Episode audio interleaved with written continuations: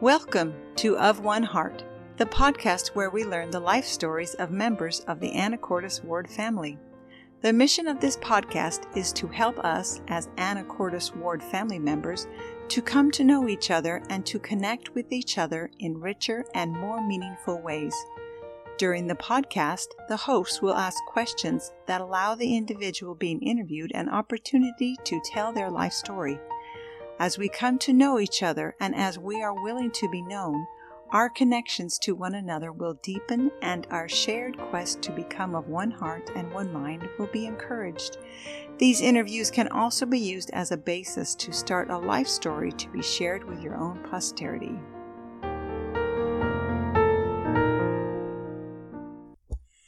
This is our first uh, broadcast of the Anacortes Ward Family Life Stories podcast.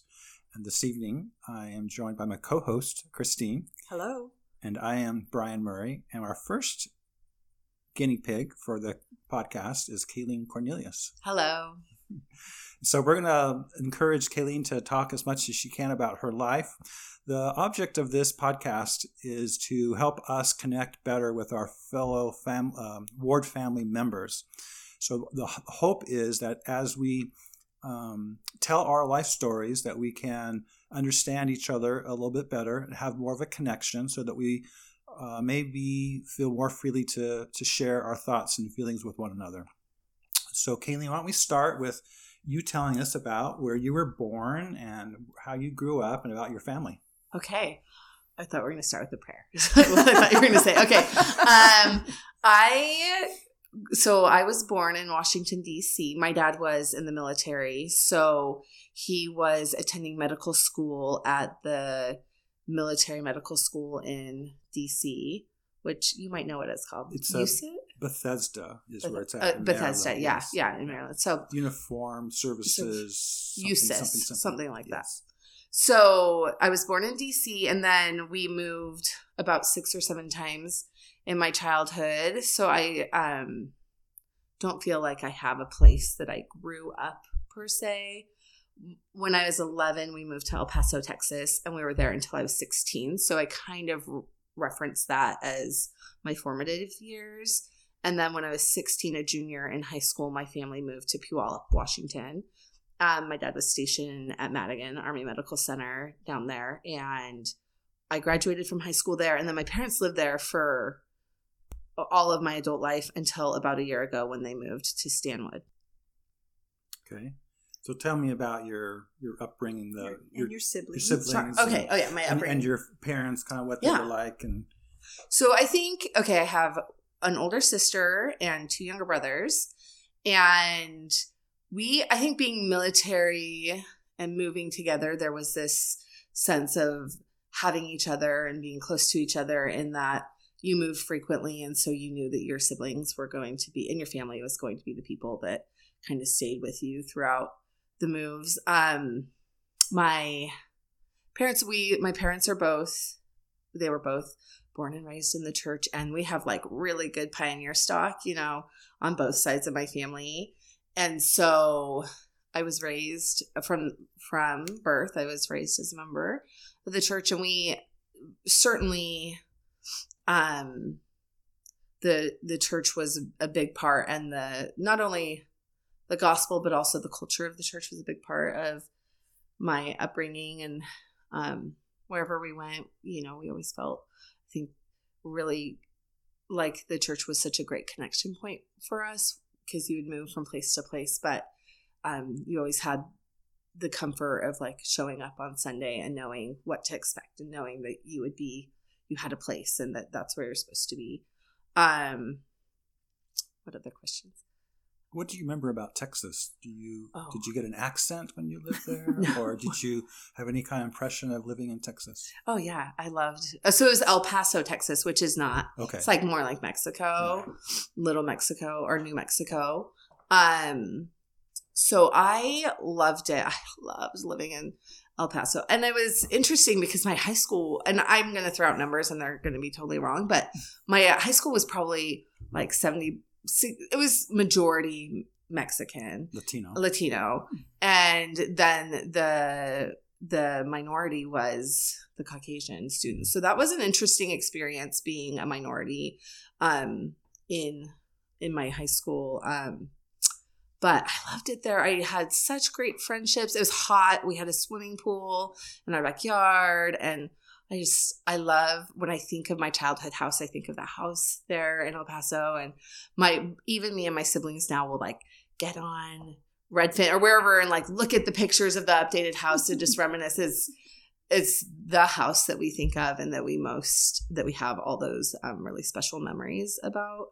Um, as far as an accent, no, but I do remember feeling because I, because many of my friends had um, Mexican heritage. And I do remember feeling sometimes that I wish I fit in more. Like, I wish I could dye my hair black. I wish I looked more like them than I did.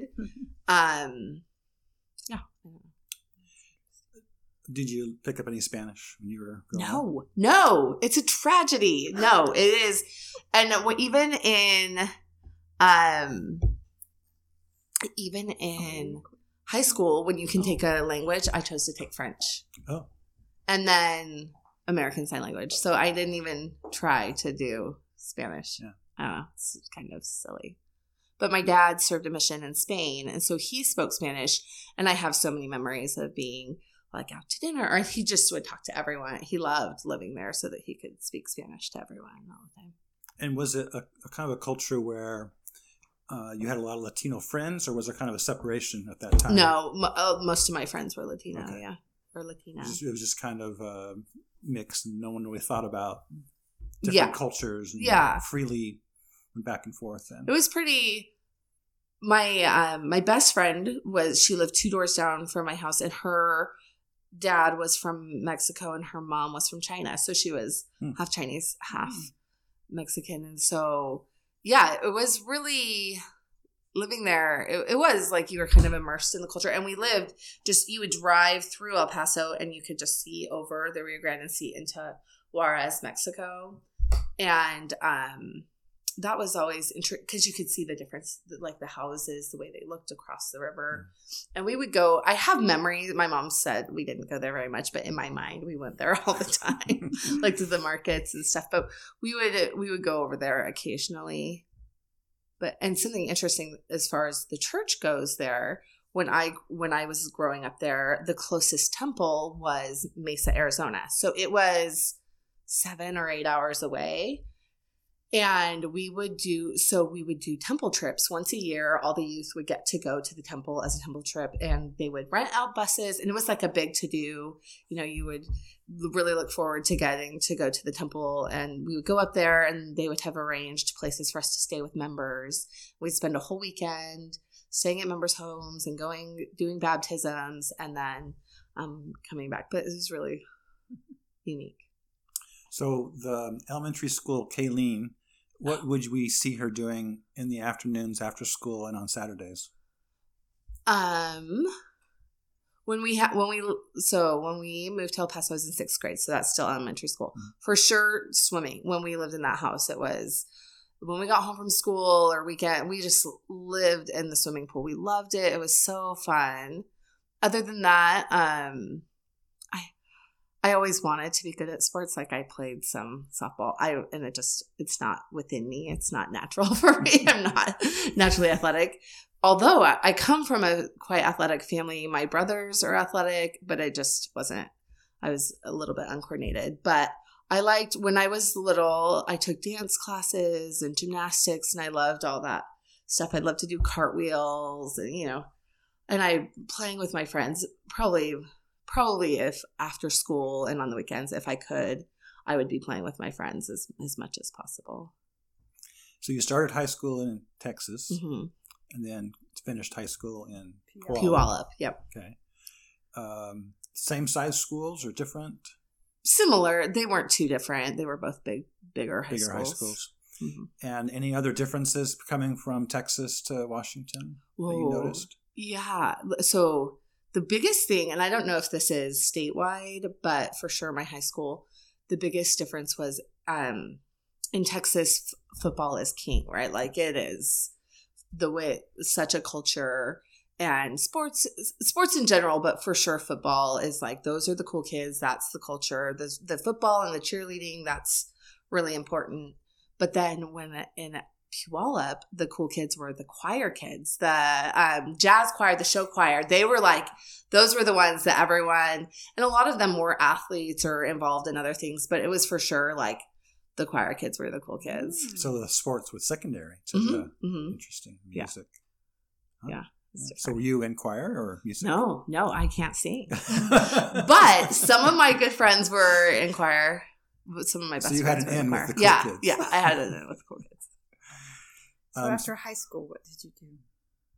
Um, so after high school, I went right to B Y U. I graduated and then started fall semester nineteen ninety-nine. Was that a hard? How old I am? Was that a hard decision to go to B Y U, or was that yeah. like a no-brainer? For it was. You? I was so I I was raised, you know.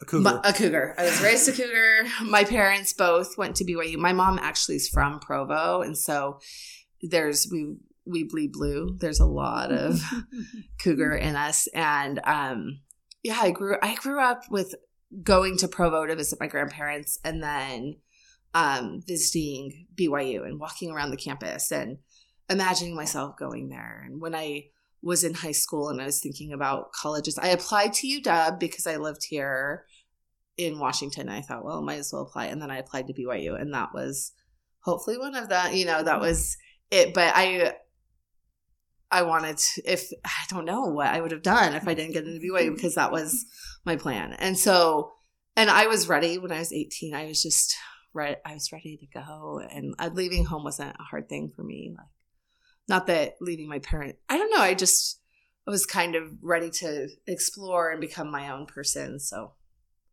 And what did you study at B Y U? Um, what did I study? Everything. I studied it all. Um, I studied, so I graduated with a degree in a, a double major in psychology and speech language pathology. Really? Yeah. I know. That's interesting. That is interesting. However, so when I graduated, I had to choose between the two degrees mm-hmm. if I was going to follow the psychology path or get a master's in speech language pathology. And I chose psychology, and I ended up getting a master's in marriage and family therapy. Although to this day, I it wasn't, uh, this is getting a little bit deeper, but it wasn't, I got my master's in marriage and family therapy, and it was fine. But being a therapist really wasn't a match from my, like, I thought it was going to be a personality match, but it wasn't. And I think maybe a speech therapist would have been a better match, but that's good. Listen, you know, life. Hindsight. You make choices. I know, twenty twenty. So where was your master's degree at? At Seattle Pacific in okay. Seattle. Hmm. So S P U. Right? S P U, yep. Yeah. Um, did you do like a um, internship or some kind of postgraduate training with that also? Yeah, uh, with my master's mm-hmm. degree? Yeah. Yeah, so I, when I was um, at S P U, I worked as a, as a therapist at a rehab facility for, um, it's in Everett, it's called Evergreen Manor, and it's a rehab facility for women that are pregnant or parent that are pregnant or parenting. So they've had some sort of major addiction, and um, for whatever reason, they were court. It's court appointed, so they're there either to keep their children or to prevent be prevented from going to prison. Um, and so it was a, it was really hard. I was there for a couple of years, and after leaving Evergreen Manor, I decided that that was it for me as far as therapy went. And it's, it's all, you always wonder, like, if, okay, if I would have done something else, or if I would have done a different, if I would have chosen a different internship, like if I would have worked somewhere else as my first therapy job, would I have had a totally different experience? And maybe, but it's what led me to, you know, other things in my life. So, yeah.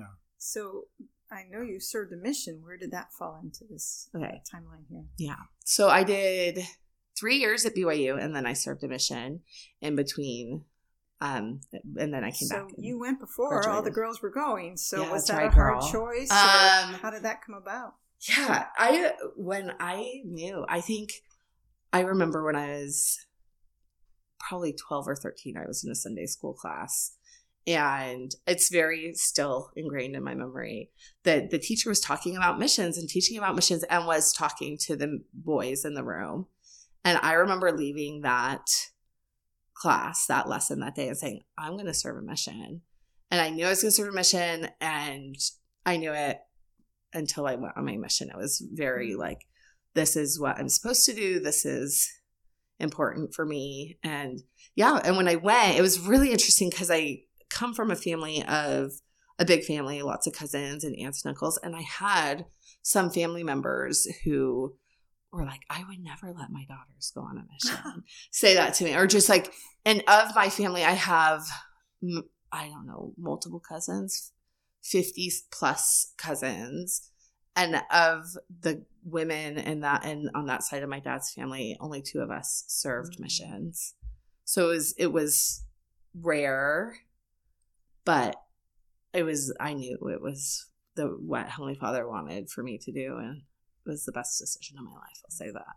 Did you have it planned out that you were going to do three years at B Y U and then go, or was, yeah, it, was, I was there something that happened that said, okay, now it's time to go? Oh, no, I was just waiting to be twenty-one. Okay. As soon as I was twenty-one, I was going on a mission. And I put my paper, I was able to put my papers in, yeah, as soon as I could. And, and then I thought I would, because I turned twenty-one in June, so I thought I would go as soon as I turned twenty-one, but I didn't because of the way missions fall. So I got called to the Czech Republic, and the way the rotations work, I didn't end up going into the M T C till September, so it wasn't soon enough. I was, I was like, this is, I was supposed to be on a mission in June. So Czech Republic, was the language hard? What what were some things that oh, you yeah. found hard about being there? Yeah, so it is, the language is hard, and um, it's a Slavic language, so it's similar to Russian or um Ukrainian, except for it doesn't use the Cyrillic alphabet. It uses a Latin alphabet. So I didn't have to, I didn't have to learn a new alphabet. That was nice. But other than that, it was hard. It's, um, yeah, it was really difficult. I, and I don't know that I have a language brain like some people. So I, I struggled for sure in the M T C, and my first transfer was really, and it was, and I think part of learning a language is being willing to kind of put yourself out there and try, even when it's hard or even when it's not comfortable.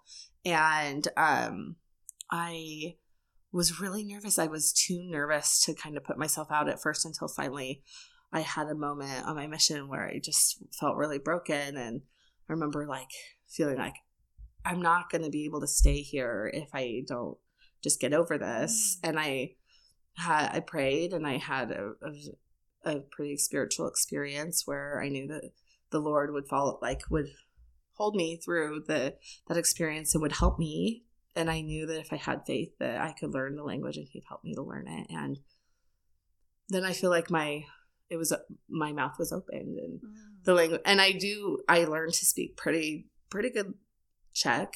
I did a pretty good job and did a great job connecting and communicating with people. But I promise that when I left, it like left me like the last week, or I, it was a gift. It was a gift for me while I was a missionary, because I needed it. But, and I can, I can kind of speak, but it it's, and I can still like, even so many years later, I can still understand, and I still have some of it, but it, the, the fluency and the ability to talk freely, for sure. My last week or so, my mission, I could feel it like changing. That's so interesting. Thank you for sharing yeah. that. So what was the church like in the Czech Republic? Of course, always. It's, um, let's see. Was there a stake there, for example? No. Okay. When I was there, so when I was there, it was small. It was very small. There were two districts, and probably, oh gosh, see, I, I hate to throw out numbers because I'm not sure uh, if they're correct, but probably about five hundred active members in the whole country. So the the Czech Republic is, um, the mission is the Czech Republic and Slovakia. It encompasses both of those countries. And it's, yeah, it's real small.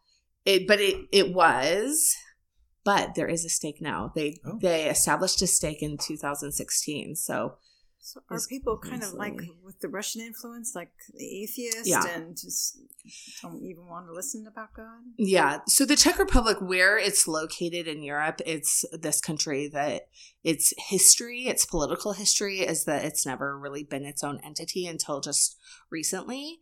And it's always been taken over by different empires. And it's just this section of land that has never really had autonomy. And so as a whole, Czech people are distrusting the organization, they especially because when I served there, it was t- the early two thousands, and they had only been ten years out of communism. They came out of con- communism in the early nineties. And so they were still were very distrusting of organizations, of organized religion for sure. And so is it, I was told it was probably like sixty percent atheist. And so people weren't, they're not really open to, to God, or a lot of people aren't, they don't, they call themselves either believers or not believers. So there's like a very strict line between if you're a believer or not a believer. So when we would contact people, the first thing we'd ask them is, are you, are you a believer?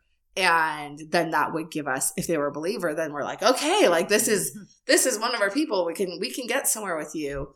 But for people who didn't consider themselves believers, we usually would ask them, well, then what is it that you do believe in, or what things, you know, are important to you? And they usually would say, I believe in myself, or I believe in nature. Those were the thing, the like most common um, responses. So teaching there was hard, and part of, I think, their history and coming out of communism, that they are very close. They are very close. They're distrusting. They're not like when you, we would talk to people on the street, I'd have people say to me, like, do you make a habit of talking to strangers? Like, what are you doing? It was just, and I, it was very like, people weren't friendly. You didn't talk to people in the grocery store. And it was funny because even as a missionary, I mean, as a missionary, you're, you're talking to people all the t- time, even if you don't want to, right?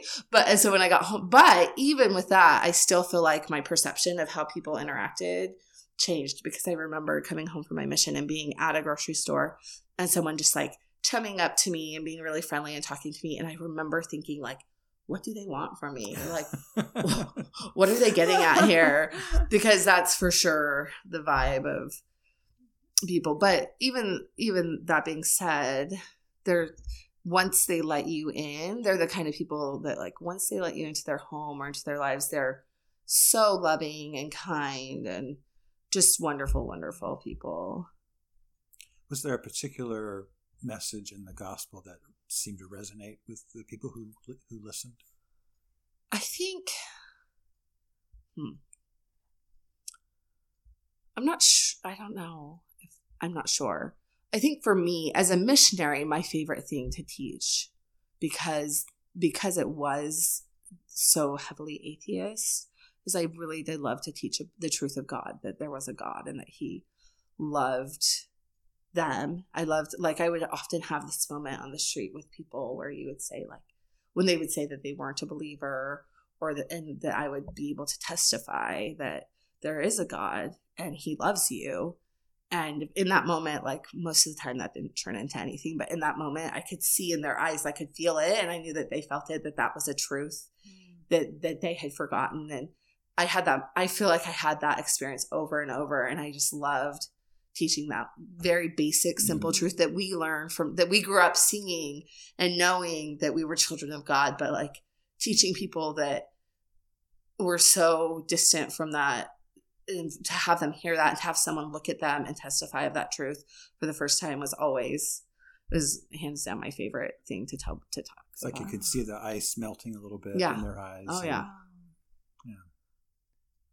That's just so beautiful. And you know, you probably didn't get converts, but no. you just opening their hearts that little bit is what Heavenly Father needed at that time. And and with, they talk about, you know, sowing the seeds, right? You yeah. know, they have this moment at this point, and then later, who knows? So, and that kind of reminds me of just the whole concept of the lost tribes. Okay? Right, they're not geographically lost; they're they don't know who they are, so they they've lost their yeah. identity, and that's yeah. the basic identity of that they're a child of God. So, yeah, That's that's interesting. What about the Russian Orthodox Church? Was that big there? Or yeah. So for people who were religious, they were members of the Russian Orthodox Church. And so then that posed its own, like, difficulties. Because they're very, you know, they are very set in ways and have very specifics. So. All right. So we came home. Started working again. I don't yeah. know if there's anything else. Let's see. Let me see if there's anything else. I mean, I really, we could do like five hours about my mission because yeah. I loved it so, so much. So is there anything, like one big thing you want to share about your mission? Kind of the, the take-home message after eighteen oh, months. That she just did. Yeah. That, oh, no, that, really, that really is, actually. I, I that love really that. is. I love that. I think, you know, I just, I really loved being a missionary. And uh, I loved it so much. And I could talk about my mission forever, right? Um, but... And and when I talk about my treasure chest of life, I have all these beautiful, like, gemstones in my treasure chest of life. And for sure, my mission is, like, my diamond. It's right there. I just, I really, and I knew that that would be, I think from a young age, I knew that that was going to be really important for me and to ground me in the gospel for the rest of my life. And when I have, as an adult, when I have, like, my questions or things, I'm often brought back to experiences I had as a missionary. But um, overall... I think I just learned what the gospel and what the truth can do for people. And for when I talk about the Czech Republic, it was this really dark place, like just in general, because it was coming on, and that there were these communist, you know, block buildings that people lived in. And it, you walk down the street, everyone, they smoke cigarettes and beer is cheaper than water. And kids start smoking when they're like nine or ten, and there's porn, you know, like their advertisements or pornography on the roads, and it's just like kind of not only a physically like a dark place, because it's kind of like here in Washington they have lots of rain cloud. The the um, seasons are similar to here, where it's rainy and dark, but it's also just spiritually dark. But the pe- the people who found the gospel, the they were light, and they are light. They are full of joy and beauty, and like you would go in their homes and it was a completely different experience than being in this, and you could feel it. You would walk into these homes and sometimes we'd feel like there's things were floating in their house. Like it just felt so, it was a complete contrast to the world that they were living in. How, I have a couple more mission questions. Okay, yeah. So um, you were in the era where there weren't many sister missionaries, right? Relatively we had six speaking. In my six, mission. Your entire mission. So, mm-hmm. and there were probably how many elders? one hundred? eighty. Oh, eighty. We were small. So, but like throughout the time, at any time, there's probably six, six to eleven sisters. And yeah. so you probably had the same companion more than once? Or we stayed together, yeah. Stayed for yeah. Layla for a long time, mm-hmm. yeah. And um, how was that um interaction with the elders, with eighty elders and six sisters? Did you, how did they treat you? I guess what I'm asking you. Um, did you feel like they were kind of putting you down a little bit as a sister, or were they? Or they no, really, man, really I I was I was breaking the walls. I I was I heard you know there were for sure elders that were sister haters or that that would make fun of the sisters or whatever. But I feel like my whole mission, I just made really great friends, and I did. I had a great time. I don't know. And I, I, and maybe they would tell you differently. I don't think I was an annoying sister. I think I was like cool. And so I had great relationships, and t- to this day have some really good friends from my mission that were elders. Okay. And how, how did you feel when they changed the mission age to eighteen or, oh my or nineteen, nineteen. For, for sisters? Oh my gosh. I was so excited for them. I, okay. I'm so excited. I was so, so, I think I probably cried. It was just like, I wish, why wasn't that the case for me? I would have gone when I was nineteen. But, oh, it's so great. It's, and I I just love that more sis- girls are going and yes. they're having that experience, because sisters can do things differently than elders can. And they can get into homes and they can teach people to, that elders can't. So, yeah. It's been great to have so many sisters. It's awesome. It's so awesome. I love it. All right. So you came home. Okay. So I came home and I went back to B Y U. And so before my mission, I was a psychology major. And then I came home, and that's when I switched my major to speech language pathology. And I had had so many psychology credits that I was like, I can just do both. I can mm-hmm. So I, I finished school in five years. It took me five years. And then I graduated.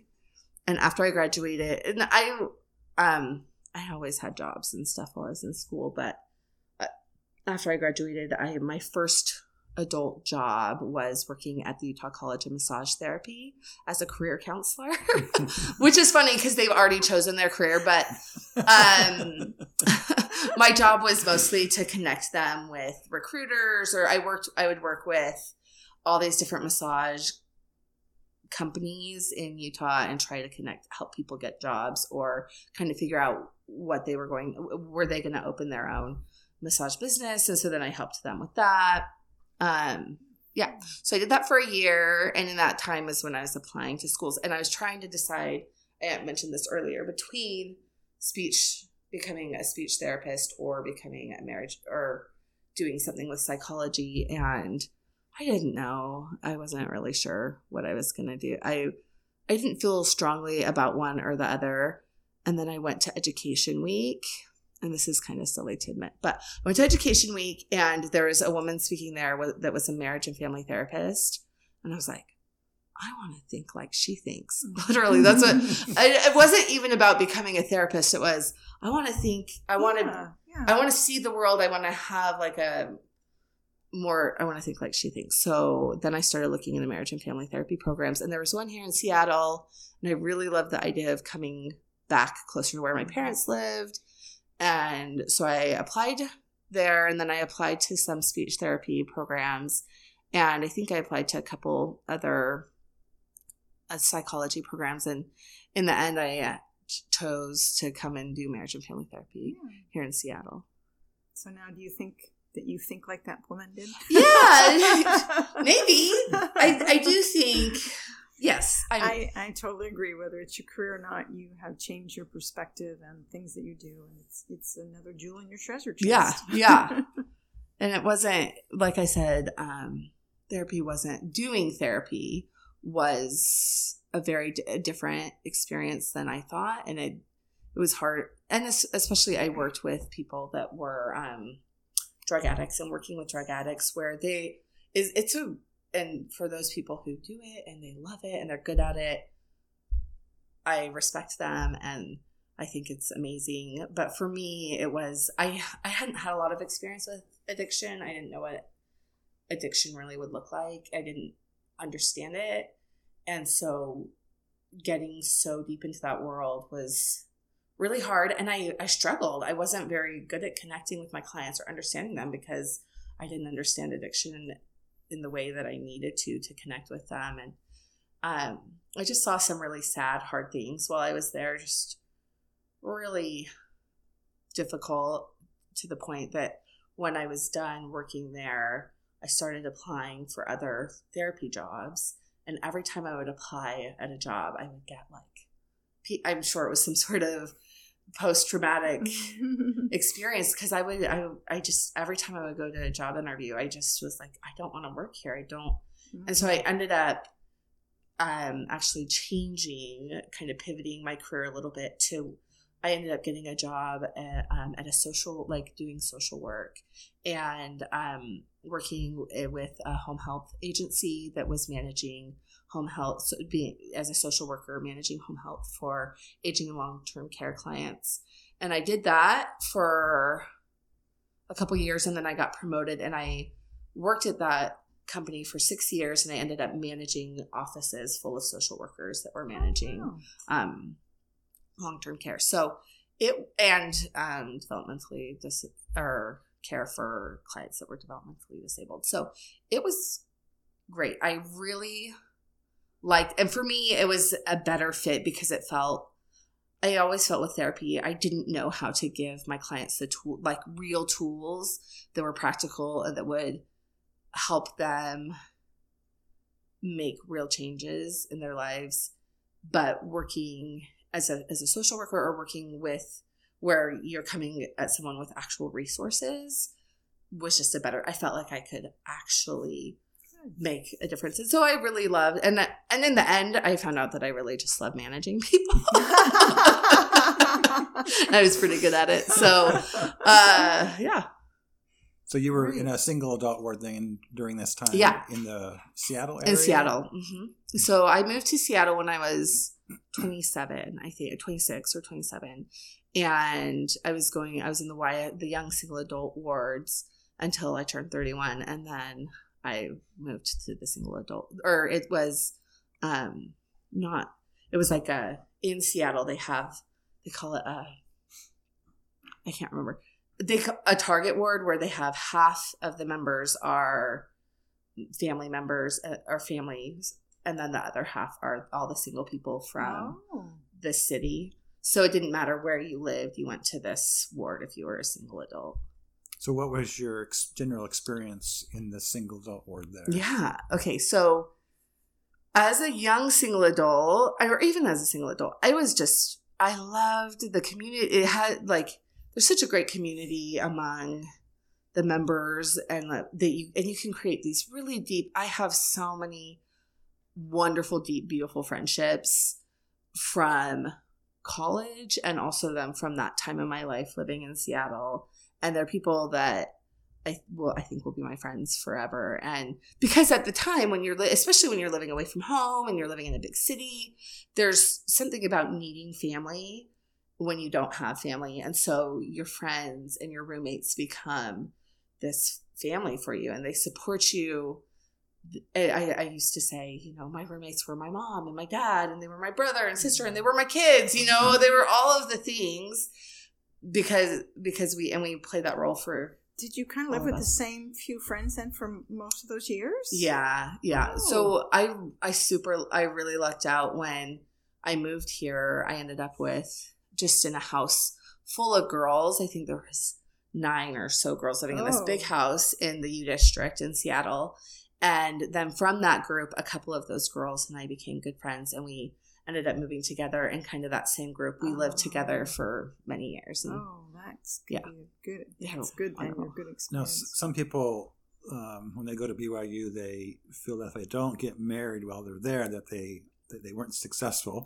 Was that were you one of those people? Or? No. Okay. So you were fine with coming out of there without that degree. Yeah. Yes. Yeah. Yeah. I didn't bother you at all. Mm-mm. I was, and I think part of it, I, uh, I wasn't looking to date or even for marriage when in the first my first three years of school, because I was going on a mission, and I knew I was going on a mission, so it wasn't like part of what I was looking for. And then when I came home, I just. I think I had, and my friend, my friends from college, we always used to joke, we were like such good friends, and we all lived together before my mission, and then we all went, most of us went on missions around the same time, and then we came back, and we all oh, lived wow. together post-mission, and we all said, like, we had to move away from each other for any of us to get married, because we just had so much fun together, and we weren't interested in, um, in getting that degree or and getting our M R S degree. Yeah. And so yeah, when I left, I and I feel I was able to, right after I graduated from B Y U, I traveled Europe with one of my friends. We backpacked through Europe, and I feel like oh I was able gosh. to do some really fun things and just have lots of really big experiences. So I never I didn't I didn't feel, and I was lucky, most of my friends didn't start getting married until they were about twenty-five, twenty-six, twenty-seven. So I didn't really feel left out for for most of those years. But I know that a lot of girls or women, a lot of people, when their friends start getting married at twenty, twenty-one, they start feeling like yeah. it's the thing to do. So let me just ask you about backpacking through Europe. Yeah. So I've heard this being done. So do you actually walk all the way, or do you no, like no, no? How do you get around? It means you have a backpack. Okay. It mostly means you wear a backpack, and then you and not much else luggage. Is that it? That's You're it. Just kind of you just it? you just take like a, a hiking backpack, and then we would take the train. You like we would get you can get one of their train passes, mm-hmm. a Eurorail, and go all over Europe. We took the train, and then we'd also inside Europe. Um, a lot of the airlines like Ryanair, you can fly for thirty dollars from Ireland mm. to somewhere else. And so we would take some of the mm. inter-Europe flights, and you're not no, you're just, you have, all you have is a backpack, so you can easily use public transportation. Mm-hmm. And, and how long uh, did you, was this trip? We were there for three weeks. Okay. Wow. And it was. Um, Which countries did you we visit? We did Italy and Switzerland. Oh, England or Ireland. Italy, Switzerland. And we went to the Czech Republic. We went back to the Czech Republic. And yeah, it was really fun. Could you still speak a little bit?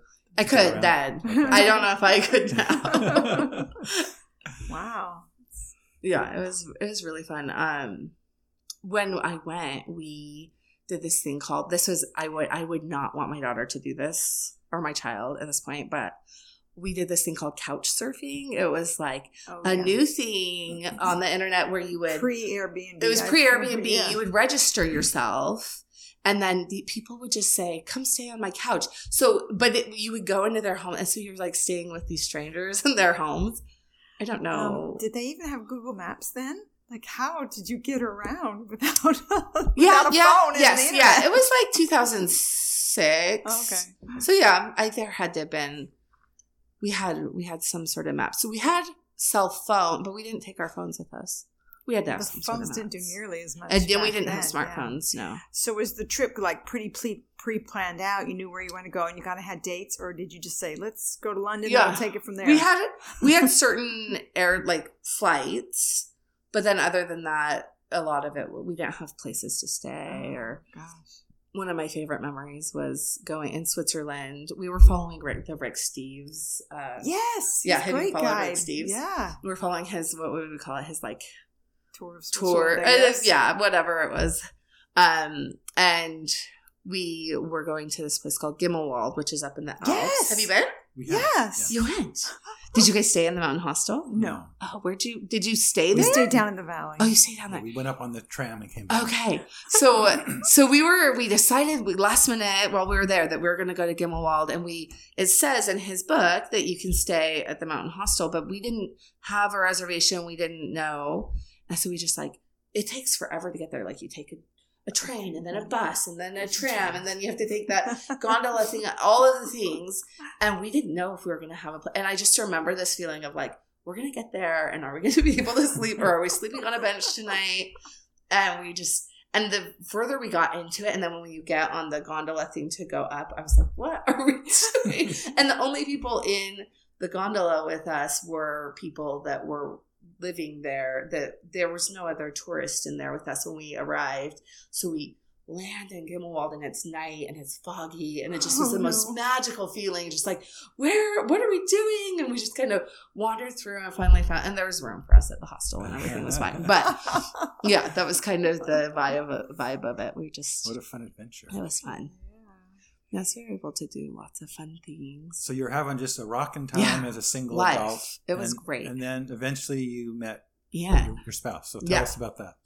So, yeah. So I met Ian when I was thirty-two. So by that point, I had done lots of traveling and I had a career that I was proud of and lots of friends. And I think finally I was at the place where I was like, okay, I'm I think I'm ready to, to find someone or to um, settle down. To settle down. So I think for the first time in my life, I was ready to to really date, like in a real way. And I had dated other people, right, throughout all that time. There was lots of experiences, but I finally decided I need to make some change. I think actually someone had told me the story, and the tagline of the story is, if it's not working, do something different. And I thought, and I'd always been opposed to online dating, and I, that wasn't for me. I was, because it was still kind of new and had a little bit of a stigma. If you like online dated and met someone, it was weird or whatever. Mm-hmm. So I kind of um, avoided it. But finally, I, in twenty thirteen, I was thirty-two. I said, I'm going to try it. I'm going to do something new. What I was, what I've been doing hasn't been working. I'm going to do something new. And so I started online dating, and it was so fun. And I met tons of guys, and it was just this really great, it was a really, I, like, and I think mentally I opened up and I changed a lot about how I saw dating. And I just started dating tons of people all at the same time online. But then once I was open to online dating, I feel like other avenues of meeting people hmm. opened up. I just think I was finally ready to start meeting people. So were you on like a specific L D S site or just a general site? Um, I I was on, yes, I was on an L D S site called L D S Planet, but, but I also was doing general stuff. Just, I kind of, in my whole do something new, I thought, I think I'll just date in Seattle and maybe there's a great guy that I can convert to the church. Like, I don't know, because I had, da- I felt at that point I had either dated or I knew most of the guys in the single wards or like in that scene in Seattle oh. that I wasn't interested. I knew that I probably wasn't going to find a spouse in the people that were in my mm. current realm of, um, of experience. So I got online and I'm, yeah, I started dating that, that year. I just started dating a bunch of guys, and Ian and I, We, so we met the old-fashioned way. That's how I always like to say we met online on L D S Planet, the old-fashioned way. And um, I was actually at this time talking to some other people and dating, and he was talking to someone else. And so at first we kind of connected and we texted a little bit, and then he chose to date the other girl that he was talking to. Mm-hmm. So then suddenly he just wasn't talking to me anymore. So it was fine. I dated a bunch of people. And then a couple months later, out of nowhere, he sends me a text and was like, referenced something we had been texting about before. And then we just sparked it back up and started texting. And we texted. It was a little ridiculous, to be honest. We texted for weeks before we finally met. And he so you, had, you hadn't met yet? No.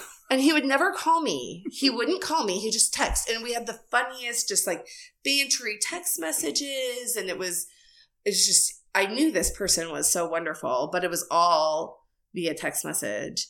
And then finally he asks me out. And we, I think after a couple weeks of texting, we finally go on our first date. And it was so wonderful. I mean, it was so great meeting him. I think when I met him, I when I finally met him, he showed up on my door, and I was like, I feel like I need to hug you. And he thought it was really weird, but it probably was a little bit weird. But um, where was the first date to then? Oh, gosh. We went to the Victorian Country Christmas at the Puyallup Fairgrounds, oh. which for anyone listening who does online dating, you do not want to go on a full day date on your first online date. But I did, and it was fine.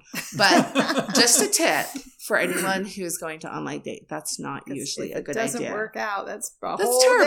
Day. Yes. But I knew it was going to work out. I think I just knew. You knew each other pretty well from just the texting. I mean, I had, mean it was some, really bantery you had and some really basis, though. Mm-hmm. It wasn't totally a blind date.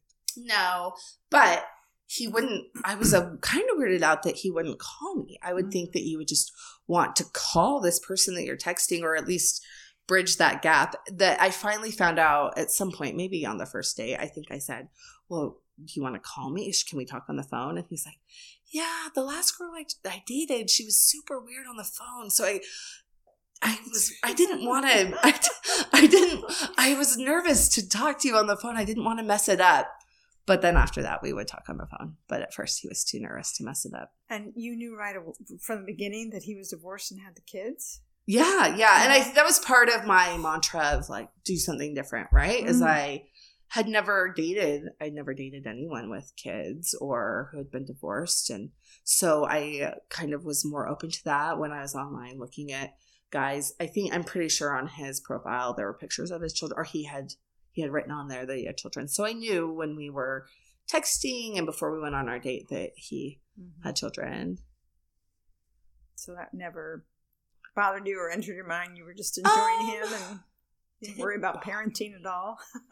I, I mean, I think when you first think, I'll date someone with kids, you don't think, like, I'm going to marry someone with kids. And certainly it wasn't. I think it wasn't part of the plan. It wasn't part of what I pictured when I thought about marriage, or how the person I married, that I would choose to be a stepmom. Um, and, and certainly when we were dating, it was probably the biggest obstacle of figuring out if that was the right thing for me. I remember, um, so when we were dating, um, when he, when he proposed, actually, I was one hundred percent about Ian. I knew he was my person, and I knew we were a great match and that we would make a great partnership, but I wasn't one hundred percent about being a stepmom. It was, um, still something I was trying to figure out. And so he proposes, and we kind of laugh about it now because he proposed and was a little caught off guard. It was a little sooner than I had thought. And he put, he had put the ring in a book. He like cut out a square in a book, and he put the, it was hanging in this book, and he hands me this book to read. He wants to show me something. He's like, go to this page. Look at, look at this page. And I open the page and the ring's in there, and I immediately open the book and then I shut it really fast. And I'm like, what? And then, and then I'm, then I stand there for a couple minutes and I say, huh? What? And I didn't know to say yes or no because I didn't know that I, if I was ready to marry him or not. And so I just stood there probably for a good minute saying, huh, what? Oh, what? Huh, huh, what? And then I just thought, I, but I shut the book. I couldn't sing the ring. And I was like, I just want to see that ring. And so I'm just going to say yes so I can see the ring. So I said, yes. And then we looked at the ring. But I, in all honesty, I didn't know if it was right to marry him or to... And I knew that marrying Ian meant marrying his children, and that it was more than just like, I'm just going to marry this man and he has kids. It was, I w- I'm going to marry this man and become a mother and t- take care of these children. And it, to me, it meant being their mom and yeah. taking them in as my own. And so um, the next day actually was the the women's conference. And it was the first women's conference. It was General Conference weekend, and it was the first women's conference where they had invited the eight-year-olds to come. And I don't, you probably don't remember this, but they had invited the eight-year-olds to come with their moms. And I, I went with my sister and my niece, who was eight years old at the time, and my mom. And we were all sitting in this, we just went to a church, and we were in my sister's chapel, I think, sitting in at the back. And they had the little, they were kind of introducing the fact that they were going to have the the girls um, coming with their parent, their moms to these this com- these conferences from now on. And they had the little girls stand up and sing "Teach Me to Walk in the Light." And in that moment, as my niece was standing, it wasn't even Kimber, it was my niece. As she was standing next to me, I knew that Kimber and Lucas needed somebody that would teach them the gospel, and that would teach them to love their Heavenly Father and to love their Savior. And it was like such a strong, it was that moment in my life where I knew that not only was Ian the right person for me, but that this was part of what Heavenly Father wanted for me to do here on earth, was to take care of these children that needed someone who would teach them the truth and to teach them the gospel. So it's so beautiful. Yeah. I know. Thank you. And I and I and I have such a testimony that that Heavenly Father cares so much about his children, and that he cares about them having mothers and parents that will teach them and direct them. And it's it's important to him. And I, I, I know that like Ian and I are a great match in all the ways, but I also know that he really that he really cares about Kimber and Lucas, and about their um and and about their salvation and about their lives, and um and moving forward as things kind of happen in our lives, you know, and some bad things happen. And with their biological mom, she's not part of their life anymore at all. And I know that they they needed me, and they need me still. And um yeah, it's a very strong part of like when it gets hard being a mom, and when it gets hard and they're teenage and they're such teenagers right now, you know, that I, I, I have, I just telling the story or thinking about it, I, I know that like, this is where I'm supposed to be, and that I need to be with these kids, and that, and that they were, that it was part of the plan. Oh, good for you. Makes the sacrifice worth it. Yeah. Oh yeah. Wow. Okay. Okay, a couple more questions. Okay. Yeah, yeah. Uh, See, I can was... talk. You guys know. That's okay. You know. Um, so just talking, just thinking about being a step parent. Yeah. um, looking at your experience, you've been married for how long now? Been... Uh, seven and a half. Seven and a half years. Anything that you, looking back on that experience as being a step parent, Um, that you've learned that maybe someone else who's going to go through this, you would give them advice on that you feel comfortable sharing? Yeah, I, mean, I don't want to push too many buttons here. Yeah, I think I think it could be a really beautiful experience, and um, just uh, breaking down the walls. And I, I actually hate the phrase step parent, and my mm. kids actually hate, they would never call me their stepmom mm. or um, because to them at this point I am their mom. And um, did, did they refer to you as mom from day one, or how was that? Yeah, pretty close. Uh, from the from the well, moment they were five and eight, when you they were, were five married, and seven, five and seven. So it's young. They were still young, little, yeah. And their biological mom was still a part of their life. But I think that they knew.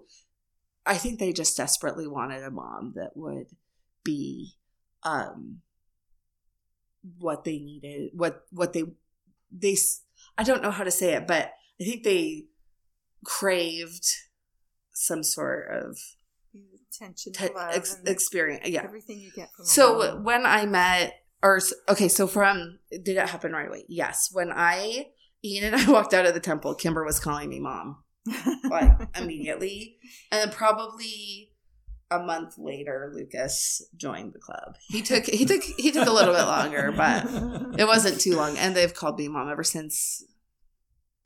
And even um, with their biological mom, we have different ways of referring to the two of us when we're talking mm-hmm. about us. But in general, they just call me mom.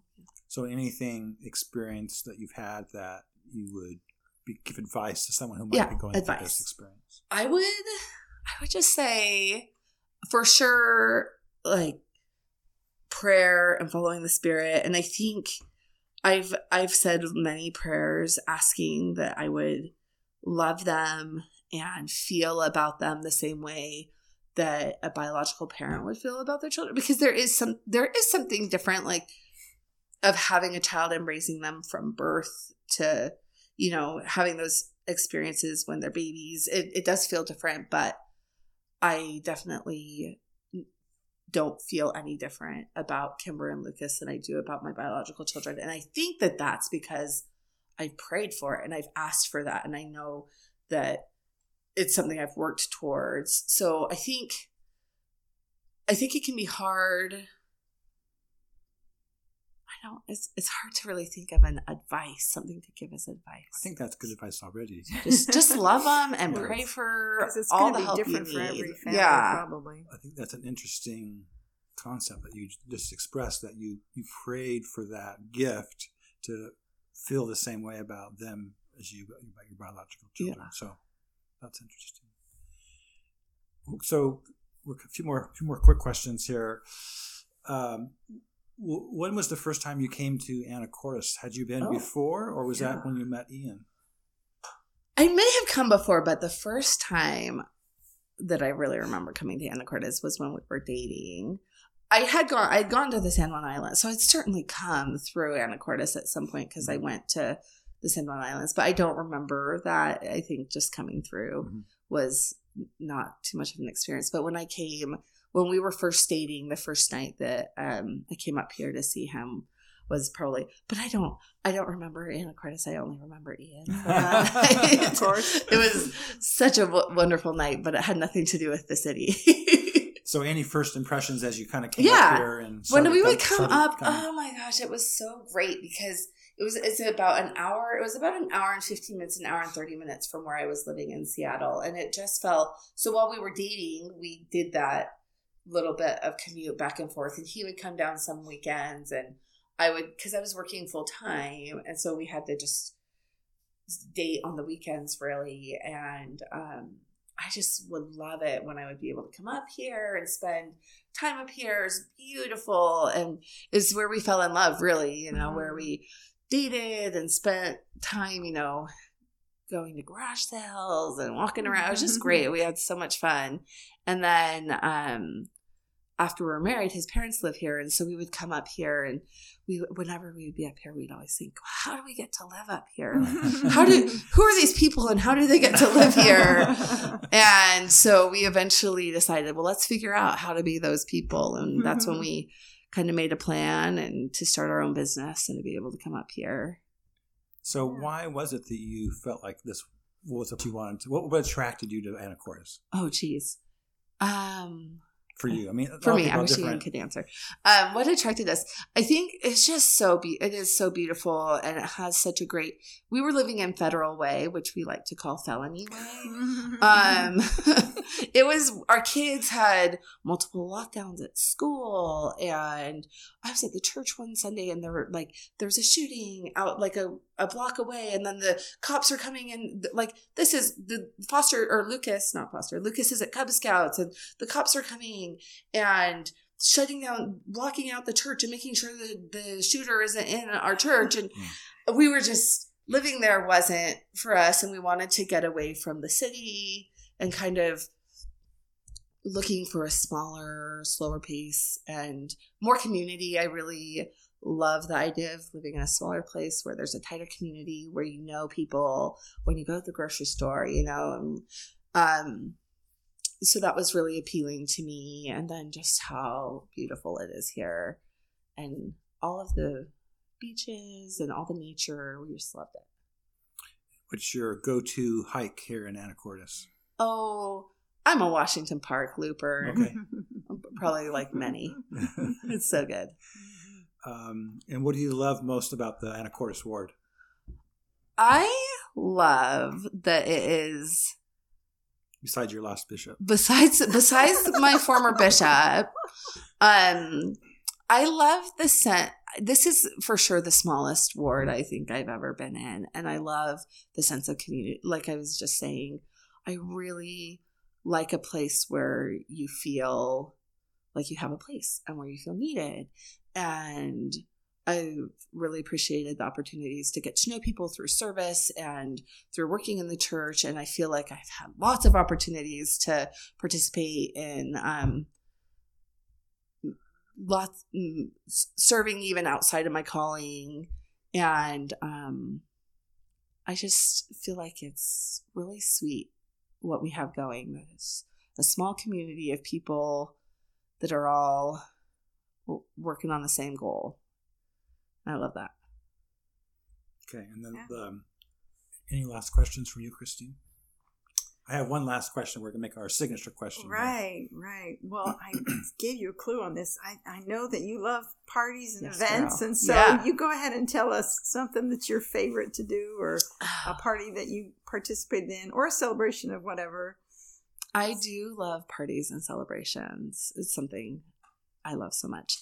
Probably my favorite party I've ever thrown was um, when I lived in Seattle. This one girlfriend, and um, she and I would throw parties together quite frequently. And she's got – together we have a really great synergy. Like, we can really do some amazing things. And we threw – at Halloween, we threw a witch's party. And she worked – she was a graphic designer, and she worked in this – building in Capitol Hill, and we were able to use her office space, and it was kind of in this weird space, and we we so we did a party like on site, or and we set it up with just decorated the whole space. It was very industrial looking, and we had a cauldron, and everyone came dressed as witches, and you came in. They were actually doing construction in the building. So you came in through this kind of weird construction, like plywood tunnel to get to the room. And it was all, we had all this fabulous food and all of these weird gimmicks. And we put on basically dinner theater where we were acting. I was acting like this witch. And I, I don't know, I threw a fit at some point and threw a, a fake bird out the window, and then a friend brought a, a, one of our guy friends showed up at the door with this bird with a message. Like, just ridiculous, fun, crazy witches party that I wish I could just relive that party over and over. It was so, fabulous. It was really magical. It was great. But we threw we threw a lot of parties like that. Mm-hmm. It was great. So fun. I've been to some of your parties. You do a great job. I love to throw a party. Okay, our final question. If you could send one message one hundred years into the future for your posterity to hear, what would it be? That's a good question. I think I think it's a mixture message of like um, this life is really special, and just enjoy it and love it and live it to and make it as full and beautiful as you can, and stay on the path. Follow Heavenly Father and know that God loves, that there is a God and that He loves you.